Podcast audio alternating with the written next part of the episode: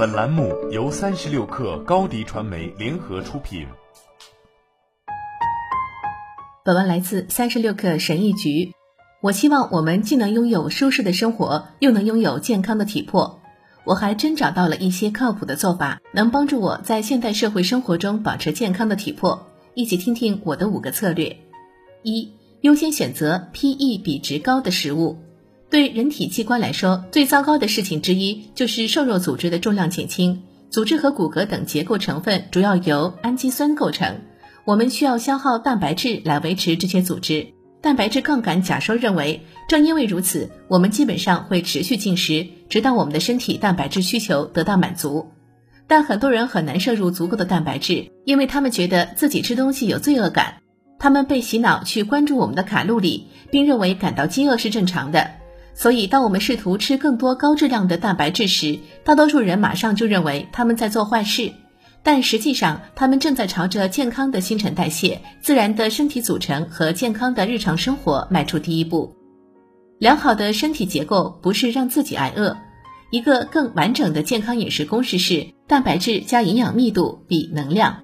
你需要最大限度地提高高质量蛋白质摄入量以及每单位能量消耗对应的营养密度。二、尝试直觉进食。进食成为了近来的一种狂热行为。就像所有的趋势一样，大多数这样做的人都太忙了，以至于无法深入了解自己在做什么。他们只是相信所谓专家，跟随潮流。因此，进食的概念被归结为简单而严格的规则，比如十六比八或二十比四。不过，进食可能会产生超级适得其反的效果。通常情况下，那些进食的人完全错过了重点。流行的僵化方法加上人们仅仅处于表面上的理解。会对你的身体造成更多的伤害，而不是好处。三、顺从自己的昼夜节律。身体中的许多生物过程是由昼夜节律决定的，比如睡眠、觉醒周期、新陈代谢、荷尔蒙分泌等等。如果你遵循自己的昼夜节律，你就能更好地利用你所吃的食物，改善你的睡眠、情绪和一整天的能量。有三个简单的杠杆可以控制你的昼夜节律。你可以在醒来的头两个小时里，至少真正享受两分钟的阳光。每天大致在相同的时间进食，每天在固定的时间睡觉和起床，在睡觉前有一个固定的作息时间。四、平时不要喝酒。你可能听说过常量营养素、碳水化合物、脂肪和蛋白质。你可能不知道的是，酒精也是一种常量营养素。它与其他营养素有一个关键的区别，它不能作为能量存储，因为酒精是一种毒素。你的肝脏必须先将血液中的酒精排出去，然后你的身体才会转向其他系统中的常量营养素。这意味着，当酒精在你体内时，燃烧脂肪是不可能的。如果你几乎每晚都喝一到两杯酒，尤其是在吃饭的时候，你将很难保持良好的身体组成。和大多数人一样，我喜欢醉酒带来的感觉，它让我很放松，很有社交性，也很有趣。所以我倾向于要么完全不喝酒，要么直接多喝点。我觉得这没什么不好的，因为一个正常运转的身体偶尔也会中毒。事实上，这甚至可能是有益的。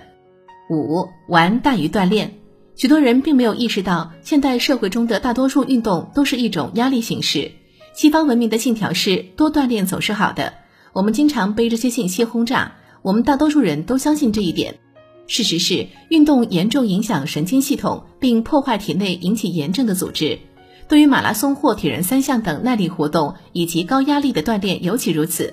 当我们已经从忙碌的生活中感受到压力时，情况更是如此。不要忘记，锻炼的所有生理益处都来自于之后的其他活动。严格要求自己每天运动多少分钟，其实违背了你的生物程序。在办公室工作了一整天后，为了健康而锻炼，往往是一个太抽象的理由。最后要记住一件事：你的身体是一个复杂的、相互关联的机械、电子和化学系统，它依赖于所有部分的良好合作。